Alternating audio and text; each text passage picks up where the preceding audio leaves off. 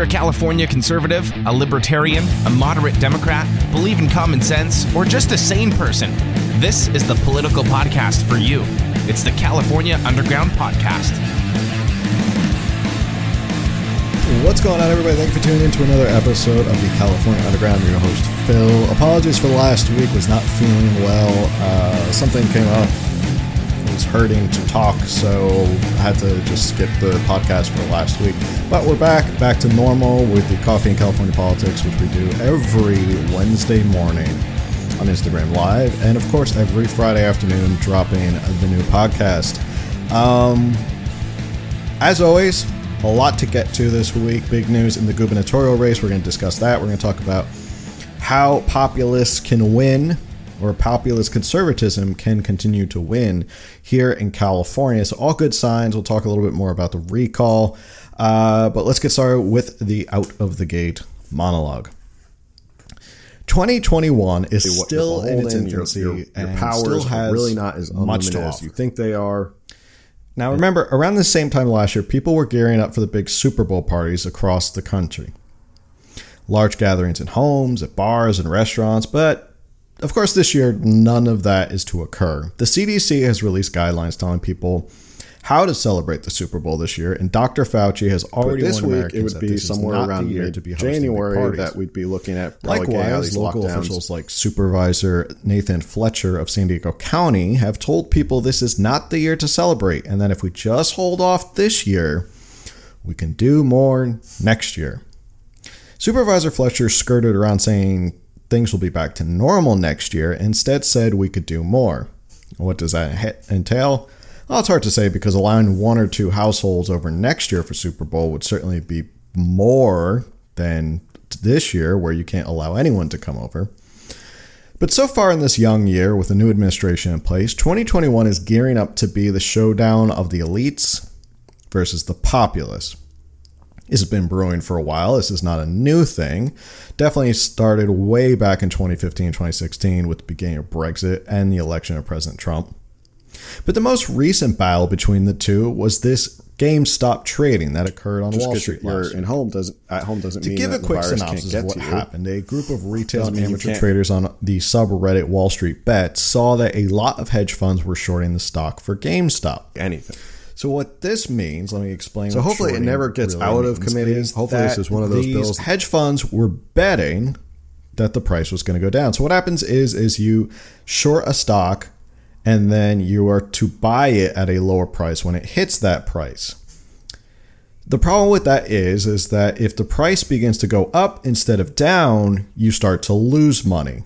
And it means you could lose an infinite amount of money because there's really no stop for it. So the Reddit traders saw this opportunity and they told all its followers to buy into GameStop. All of a sudden, the price skyrocketed without warning, and now all these billionaire hedge fund managers were scrambling to cover losses as the price soared upwards of $400 a share. Now, this caused panic on Wall Street, and trading platforms like Robinhood started to halt the trading of the stock. Now, this result was a shot across the bow for the little people to those in the ivory crust. questions gold, around ivory, that. gold, and I think that's what gets a lot of people the pushback really from those frustrated. I think that gives even more menacing to the little guy. Only big elites are allowed to manipulate and trade like that, not peons like you. Of course, the pushback then caused a rallying cry across the globe with investors pouring more money into GameStop. Most of the amateur investors don't really care about making any money as long as they hold a higher position than those hedge funds started their short at. Those billionaire hedge funds are losing money and lots of it. In the words of Heath Ledger's Joker, it's not about the money, it's about sending a message. Now, Robinhood turned its back on its customer base by siding with the hedge fund managers and protecting them over its clients, when in reality, it poses and markets itself as the trading platform for the little guy, the middle class, the person who's not on Wall Street. That was Robin Hood's whole thing. Robin Hood's whole thing was we steal from the rich to give to the poor and allow you to trade uh, as a retail investor or retail trader. Now, Janet Yellen, uh, just in case you didn't know, she was the first female Treasury sec- Secretary, thanks to the Biden administration. Uh, she was paid $110,000 in speaking fees from Citadel. Citadel is the company that invests in Robinhood.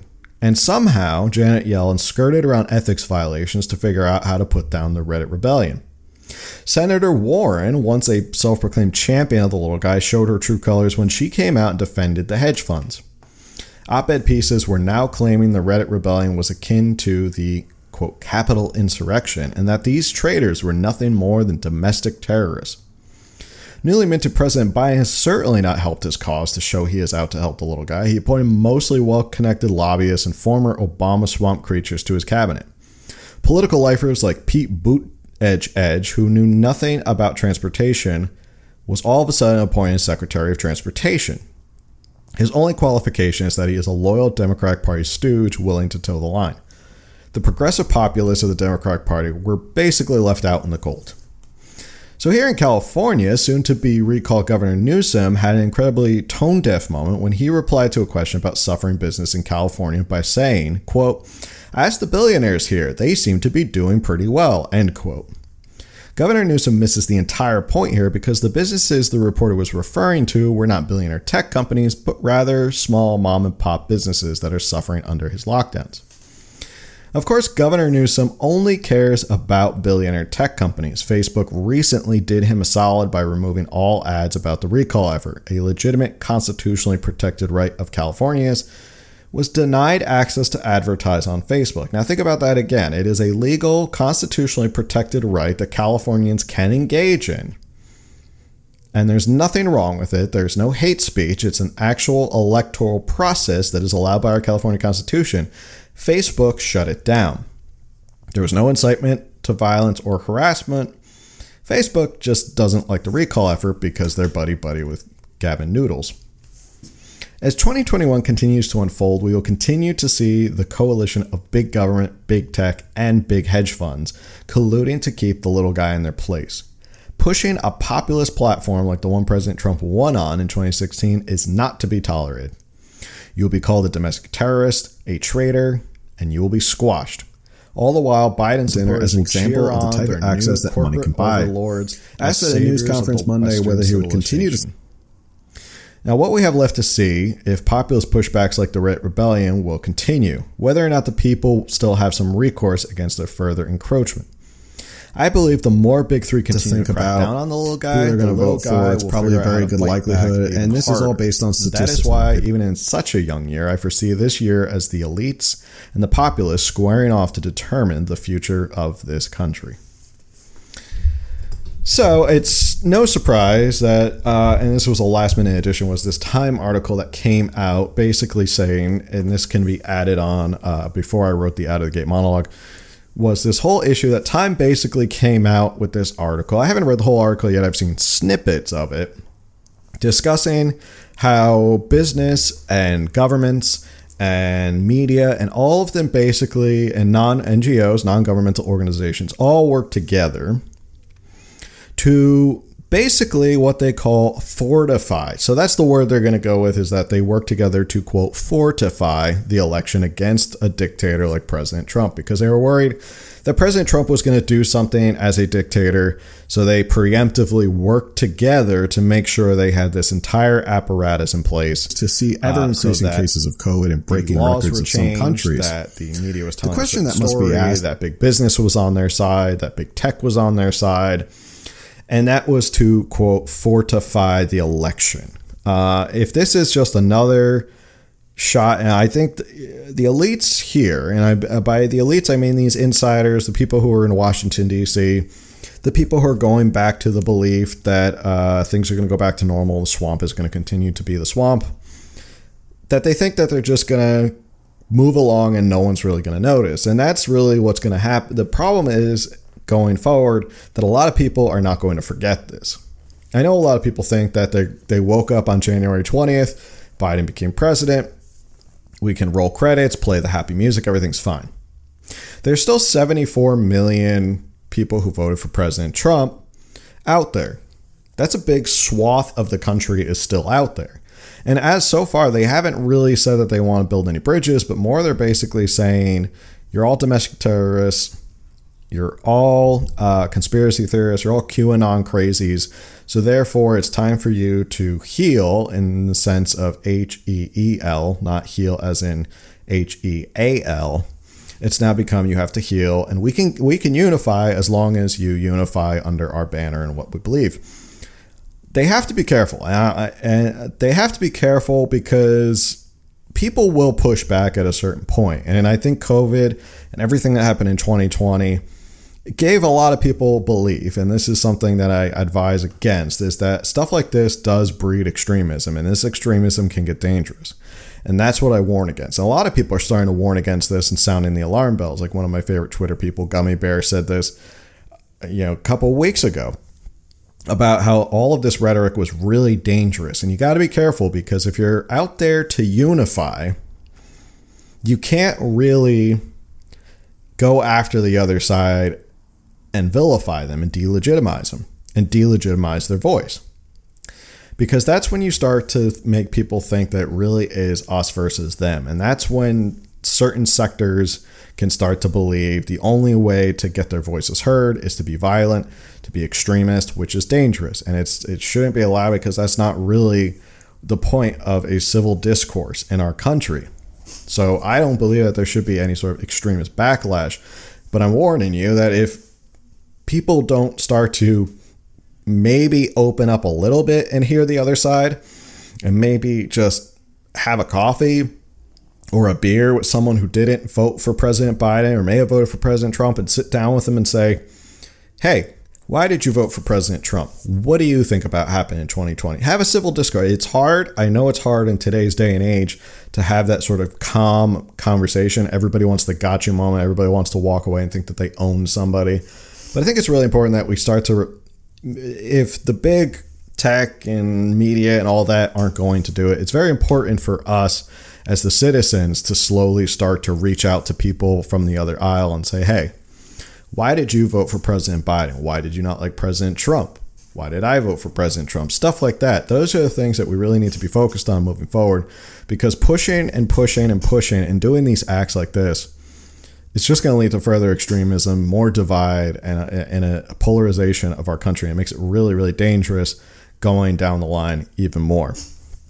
Um, so enough about that. I, I, haven't read the whole article yet, but it is sort of the big news today. I, I was a little bit busy with everything else. Um, but yeah, there's a whole bunch of stuff on it. There, you know, Breitbart did a whole piece on it talking about it that uh, they protected or fortified the election and stuff like that is really what gets people upset. It makes you feel like you're rubbing your face in it.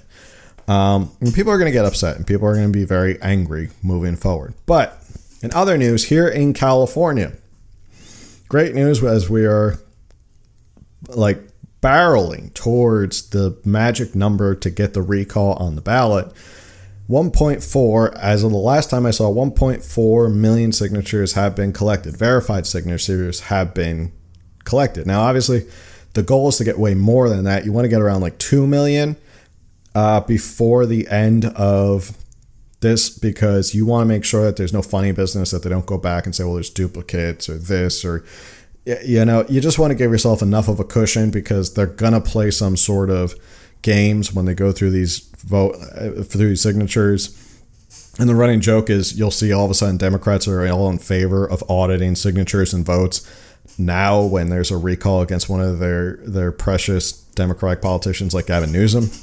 So you'll all of a sudden see them believe in signature audit. And the fact that they're scared and the fact that they are calling it a QAnon conspiracy, it's a coup. It's not a coup. It's a actual, we've gone over this before, is a constitutionally protected uh, device here in California, as it is in, in plenty of other states, that you can use if you are not satisfied with an elected leader. You can do recalls from the state all the way down to your city level. There are, you can recall basically anyone. Here in San Diego, they're already getting a recall going for one of the city council members. So recall is now becoming sort of the tool of the minority here in California, which I, you know, I don't think it's a bad idea. It's a tool left there so that people could do it if they want to, and it's definitely a tool to say, hey, you're you're going beyond what you're elected to do. You've really been uh, negligent in your duties. I think it's a great tool if you're uh, you feel like you're in the minority here in California, where you're outnumbered by Democrats, uh, basically two to one. So it's a tool to use. It's definitely it, it's legal. They've been following all the protocols to do this correctly. It is a legal process. So the fact that Facebook is censoring it, the, fact that Facebook has blocked all the ads.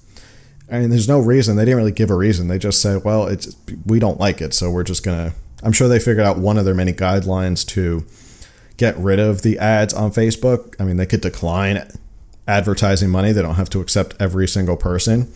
But it seems weird if they were paying advertising dollars and all of a sudden they turn around. They made money off their advertising dollars, and now they're going to turn around and say, well, we don't want your advertising dollars anymore because we're friends with Gavin Newsom. So 1.4, we're close. It's 1.45 is the number, so 50,000. It seems like every couple days, it seems like it's jumping bigger and bigger in numbers. You know, keep in mind, it's been getting a lot of cash infusions by people even in Silicon Valley. One of those was uh, I can't pronounce his name correctly, but it was Chamath. I think I am saying that correctly. He's a big Facebook executive. He did tease that he was going to run for governor. He's thinking about running for governor, which would have made it really interesting because he says he's a moderate Democrat. Uh, obviously, a billionaire has more than enough money to do whatever he wants. He could definitely run and support himself in a, a gubernatorial election. Plus, as a Democrat, he could put a big hurting on Gavin Newsom. No matter how much money Gavin Newsom raises, this guy could have just easily thwarted him and how much money he had. Uh, and it sounded like he didn't even really want to take a salary as governor. Uh, he had some interesting ideas. He wanted to bring the state income tax down to 0%. Uh, some other things he wants to be more pro business. But it looks like now that he's not going to run. And I think people were scared of him because the SFK actually ran a huge smear campaign against him. The fact that there was even a rumor out there that he might run scared people because now he's not running, but let's say, let's play this out hypothetically. Let's say there's a recall effort and it goes and it passes, and then there's a recall election. Now, what would happen is everyone would have to run for governor like it's a wide open race. I mean, Gavin Newsom is removed, but he can run again. So, he could run again. You could reelect him, but if you put in someone like this Chamath, who is a moderate Democrat, now all of a sudden you have this issue of well, do they go with Gavin Newsom as a Democrat? Does it split the vote a little bit more? Uh, does it open the door for another contender like the next guy I'm going to talk about a little bit more? Kevin Faulconer, does it open the door for him? So it would have made it a little bit more interesting if he stayed in the race. Um, but it doesn't look like he's going to stay in the race anymore. However, he did donate to the recall effort, so I don't think he's going anywhere. And it's just a sign that if Silicon Valley and the investors are starting to put money into this recall, that they're not necessarily incredibly over the moon with Gavin Newsom either. Now, keep in mind, things like Oracle have left, Tesla has left. There are a lot of big companies that are Bay Area companies that are leaving California for greener pastures.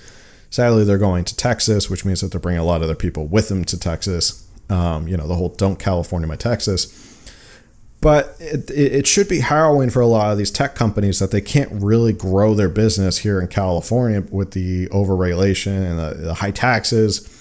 And you're starting to see a little bit of that pushback from Silicon Valley investors like this Chamath who are donating to the recall to get Gavin out of there. It also, I think, is indicative of there are a lot of moderate Democrats out there who are probably upset with Gavin Newsom. Now, keep in mind, the California GOP did not jump on this recall until very late in the game.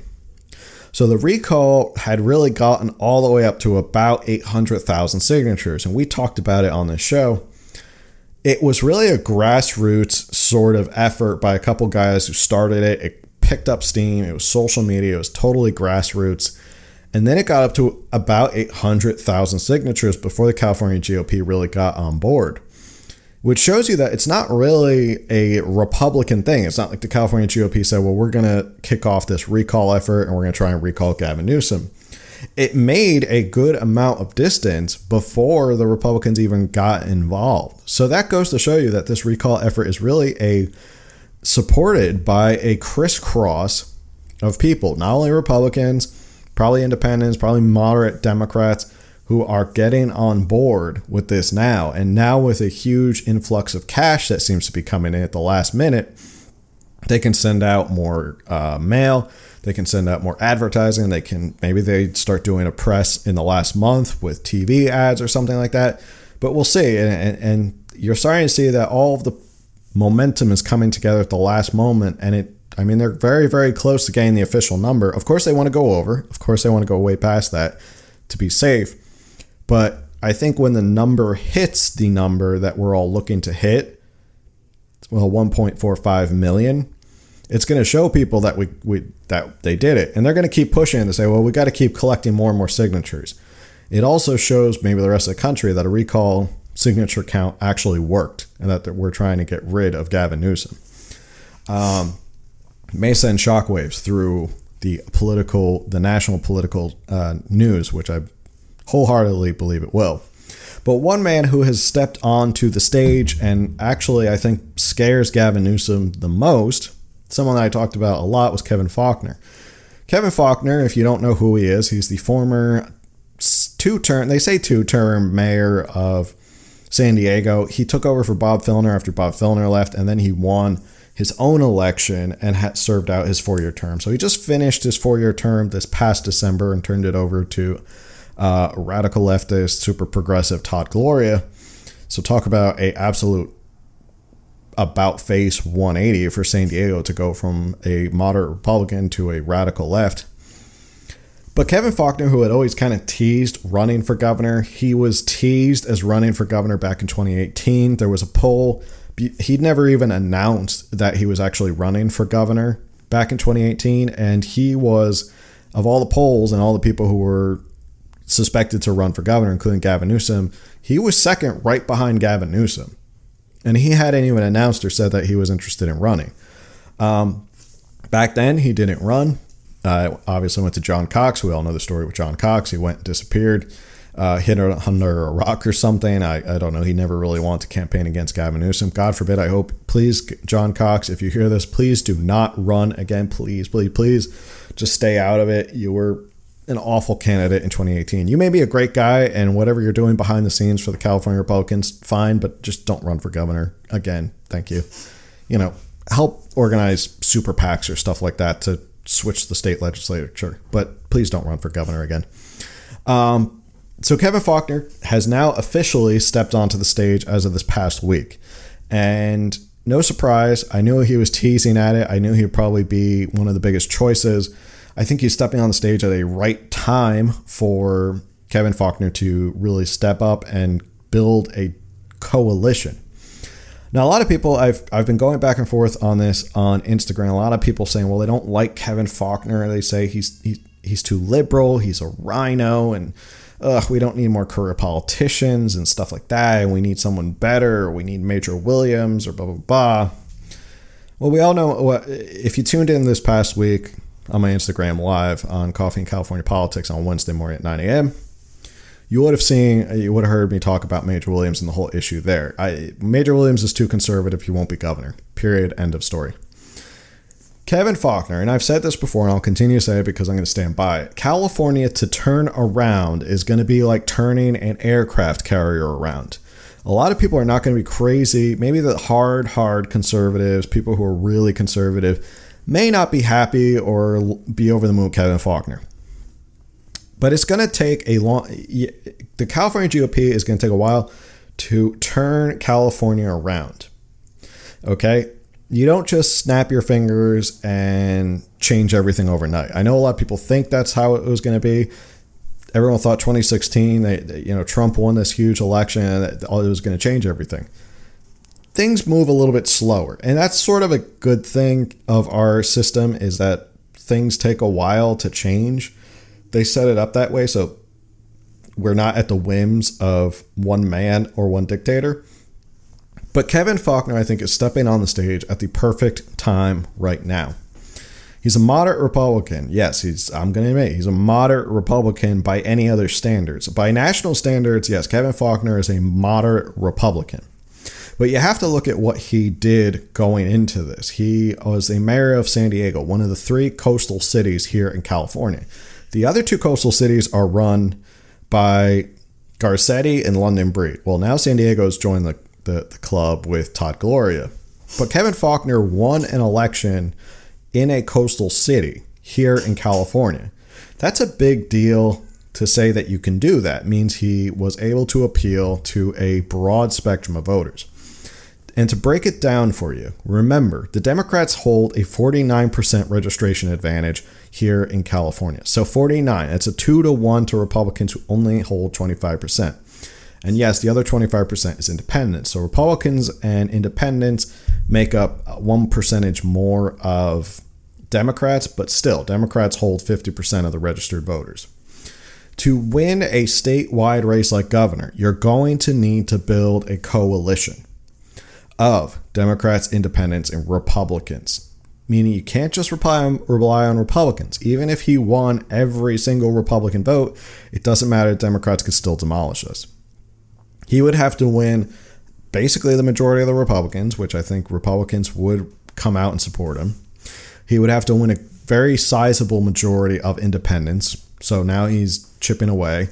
And he would have to pull a lot of Democrats over. And Another thing about Kevin Faulconer that makes him more appealable to slowly start turning California around, and I'm going to get to that point in a minute, is the fact that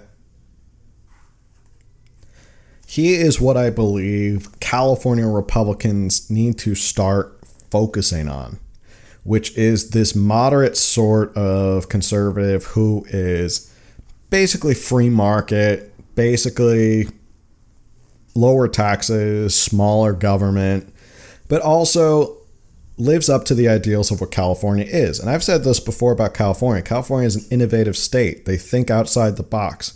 They focus on stuff like the environment. That's not a terrible thing. It's not a terrible thing to think about the environment. So there are things that, yes, a lot, and I can understand why people look at Kevin Faulconer and say, "Oh my God, he's a RINO, He's just a liberal. Really, he's really a Democrat." Is the fact that he believes in these things that a lot of Californians just sort of do believe in, like a better, cleaner environment, you know, cleaner water, cleaner air, better public transportation, stuff like that. That's a lot of things that are crossover issues that can win Democrats and independents to his side. Now, if you're just someone who is a hard conservative and you come out and you say, well, I want lower taxes, I want a smaller government, I don't want to care about the environment, and I don't really care about being innovative or or trying to in, increase public transportation or something like that, you're not going to win a lot of Californians because a California California is a weird state politically, and really there's a lot of people who really have nowhere else to go but Democrats. Obviously, independent is not a party, so there is no independent party. And the Republicans have done a bad job of really seizing on these issues and making them their own. And I think when you combine a free market ideal of look, bring your companies to California. And I think he'd said this in his ad that used to be a land of promise where businesses and tech and innovation, creativity sort of were fostered here in California. And that's why we have these big tech companies. That's why we had a Tesla, is because that, that was the California promise. Now there's no promise for California or businesses that want to change the world and do better and help the environment or stuff like that because it's just too burdensome to do anything like that here in California. Those are issues I think a lot of Californians can get behind. And when the Republicans don't offer any solutions to that and they just don't want to talk about it, then people go over to the Democrats. But I think there's a argument to be made, and I think he kind of hinted at it in his ad that we need to be more open for these businesses and for these entrepreneurs and these creative minds to come to California, think outside the box, follow that California promise, and really become what you know become what California used to be, which was innovation, forward thinking, um, free market kind of huge industries where a lot of people could get in, middle class, upper middle class Excuse me. So I think those are issues that he's trying to bring over to his side now to say, look, we believe in those issues too. We just think there's a more efficient and economical way to get to those issues. Um, he also released uh, an ad in Spanish where he did speak Spanish. So I don't think Gavin Newsom can speak Spanish. That's a big deal. Uh, I guess supposedly he's been learning it since he was a little kid, so he knows how to speak Spanish. Uh, that's a big deal, I think. Um, and Republicans, I think, can really make inroads in the Latino community. I think a lot of Republicanism is very appealable to the Latino community. So I think that that's another avenue to go. So there's a lot of things, and I understand a lot of people might get give me a lot of hate and say, oh, I don't like Kevin Faulconer. You're just gushing on Kevin Faulconer. I just want to slowly start turning this state around. And I think if you have your best shot in this one guy who can change things, maybe change what the California Republican Party looks like, maybe change the voter registration a little bit so it's not so lopsided, maybe if he's the gateway forward for what a California Republican looks like, that's not a terrible thing. Remember, we want it, we've talked about on this show and on Instagram Live, we've talked about this idea of moving California from a deep blue state to would you be happy if in five years it's a purple state? It's a competitive state where it's not always just super dark blue and progressive. Now it's a progressive state or a purple state. I think a lot of people I talk to say, well, yeah, I'd take a purple state at this point. If that's where we are in five years, where we're a purple state, and now Republicans and this new idea of California Republicans is more viable, it's more uh, appealable to everybody, to more voters. They're picking up more voter registration. We're flipping more seats. And now all of a sudden we're competitive and it's not so just, well, it's just Democrats and it's always going to be Democrats. Which you, I think I'd be incredibly happy with that at this point because so far it feels like you're just in a sea of blue. But if we could start to slip it back to a little bit more purple, you may surprise and shock the nation. Which leads me to the next thing I want to talk about, which is this article.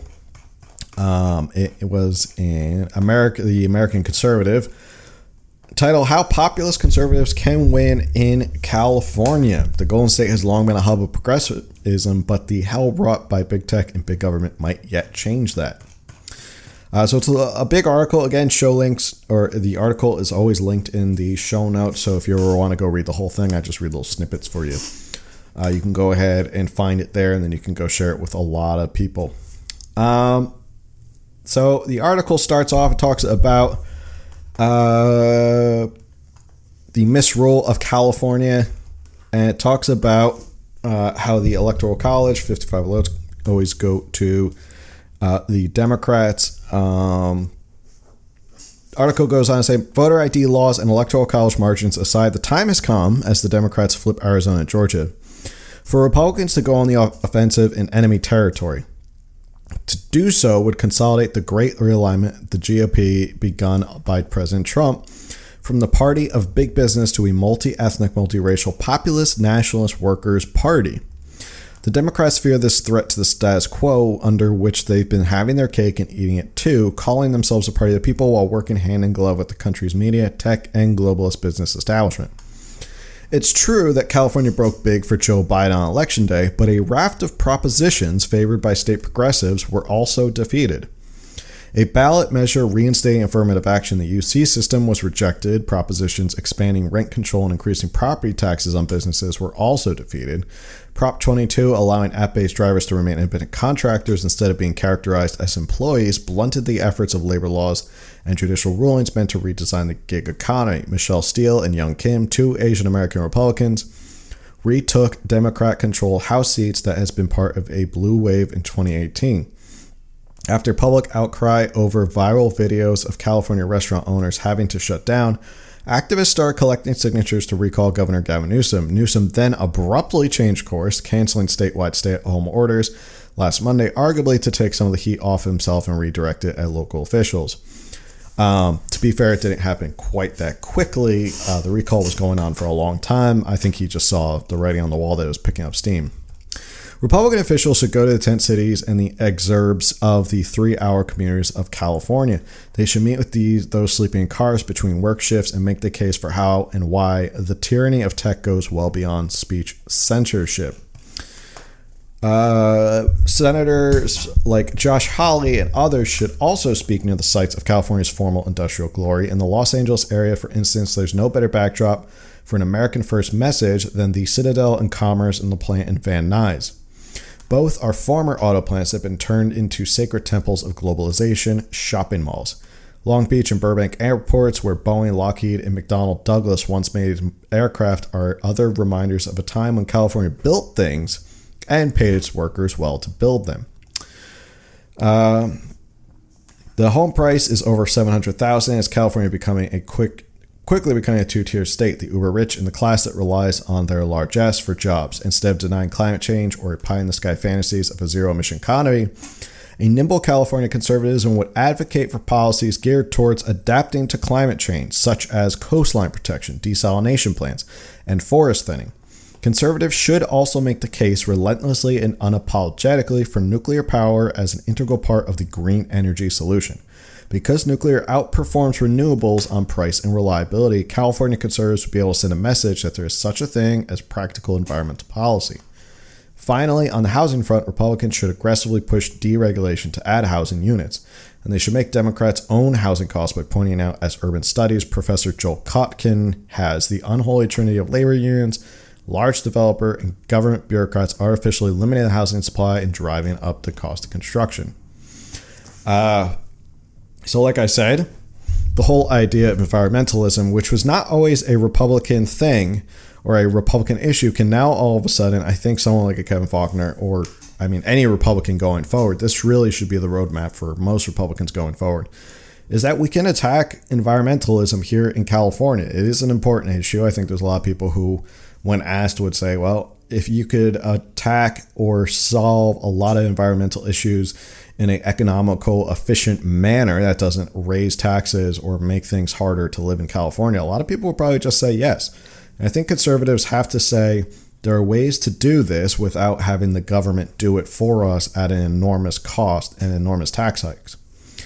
Uh, article goes on to talk about the idea of how to reach out to minorities that democrats use are the party of anti-racism while republicans they suggest are the party of whiteness and institutional racism. Uh, the answer is that many non-white california voters are less inherently liberal than progressive democrats would like us to believe. The differences are papered over by willing accomplices in the media such as the la times claiming that newsom recall is orchestrated by the fringe right how could a Democrat possibly oppose a lockdown or insisting that young Asian Americans are overwhelmingly in favor of affirmative actions? Uh, if Republicans relentlessly pursue a populist message on bread and butter issues, aka kitchen table politics, like I like to call them, like housing and energy costs, and point out that big tech and deindustrialization go hand in hand, that it costs nothing to the offshoring bottom line of Silicon Valley to embrace slogans like Black Lives Matter, then the party may reach an inflection point. Millions of Californians may yet to come understand that the political choice is not between anti racism and white supremacy, but woke crony capitalism and economic populism. Again, I think that's where a lot of Republican has to go here in the state of California. I've said this before kitchen table politics wins out. I think 2020 was a weird election. We'll probably be looking back on 2020 for years to come. I mean, we're going to be looking at 2020 for the rest of 2021. So we don't really know what happened there. And um, but most of the time, kitchen table politics wins.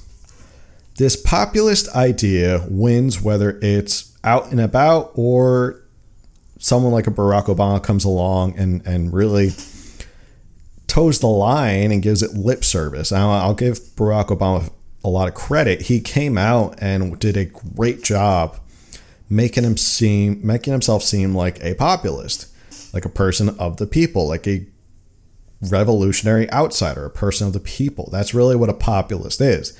Is someone who is for the people, kind of like Andrew Jackson, who's now being replaced by Harriet Tubman on the $20 bill. Andrew Jackson was the first populist president, really the first president that got into the White House by representing the people, as opposed to at that point, which was still just the elites and Washington insiders. Yep, that's right. Back then, there was still even a swamp back then when Andrew Jackson was the seventh president of the United States. Populism, I think, wins in a lot of elections. Whether you whether it's it's out in front or that's really what your campaign is central around. And I think that's really this populist idea resonates with a lot of people. And there's a lot of people I think in California who can get behind this populist idea. And bringing it, I guess, full circle back to what we talked about at the top of the show is that this is really now becoming the elites versus the populace. And I think the Democratic Party is slowly losing that idea of we're for the people. More and more people are looking at Democrats who are hiding behind big tech and hedge funds and big media and stuff like that. Democrats really just don't seem like they're populist anymore. They seem like they're in the cool kids club. They have their exclusive little groups that you're not allowed into and you're starting to push the normal person out. And I think a lot of people are starting, that's why they gravitated towards a President Trump in 2016. And a lot of people who were Barack Obama supporters flipped over to President Trump because Barack Obama came into power on a message of changing things because he was a populist, he was for the people, he was very good at, at kind of delivering that message. He, of course, did not deliver on a lot of his promises. And then you had President Trump come along who said, hey, no, I'm actually a populist, and came along and did a lot of populist things. But populism wins. Populism and kitchen table politics win. And there has to be a populist, kitchen table, economical, efficient manner or answer to everything the left says. And the left thinks they have a monopoly on a lot of these issues. Going back to environmentalism, there are a lot of economical ways to address environmentalism here in the state of California. It doesn't all have to go through the government, it doesn't all have to be through higher taxes. Desalination plants. Here in San Diego, there's a desalination plant. I'll tell you a quick story. Here in, in San Diego, there's a desalination plant. Desalination plant started working, it was doing such a good job that they were starting to make more gallons than Sacramento actually agreed to. So Sacramento had a contract with them and said, "Hey, we'll buy water from you um, at so many gallons. I forget how many number of gallons it was." The desalination plant that was built started doing so well that they had too much water. So what happened was the Sacramento said, "Well, we're not going to change our contract because we don't want to renegotiate and buy more water." Seemed kind of stupid, right? Because in California, we could always use more water. So what did they tell them to do? Well, just, I don't know, just throw it in the ocean. I think some of it got thrown into reservoirs, but most of it was just kind of wasted. So that's an example of when you allow unique technology companies or people to actually take these risks and be creative, you could solve the California water problem with desalination plants. Obviously, one in San Diego produced so much that Sacramento even say, well, this is way too much water. We don't even know what to do with this. There's unique, creative, free market ways to address a lot of this stuff. And I think that's where Republicans have to go. I think they have to go on the idea that there are good solutions to securing homeless, more housing, um, issues like that, that we have to stay on message and we have to stay on this populist message that appeals to the kitchen table politics of those who are looking for help. Whether they will actually end up crediting someone like President Trump for really pushing this narrative, pushing this new platform that will appeal to more people, who knows? But I think they saw how well it worked and what kind of Republican they're looking for and how it could work here in California. And who knows? This could be the beginning of the economic populist or the conservative populist here in California that really appeals to a lot of people and starts to change how things are done here in California. And as they say, as California goes, so does the rest of the nation. So, with that, I'm going to end for today. Back to normal. See you on Wednesday, California Coffee and California Politics. Follow me on Instagram, California Underground. Email me, California Underground at protonmail.com. Um, and every Friday afternoon, subscribe, like, review, all that stuff, and I'll see you on the next one.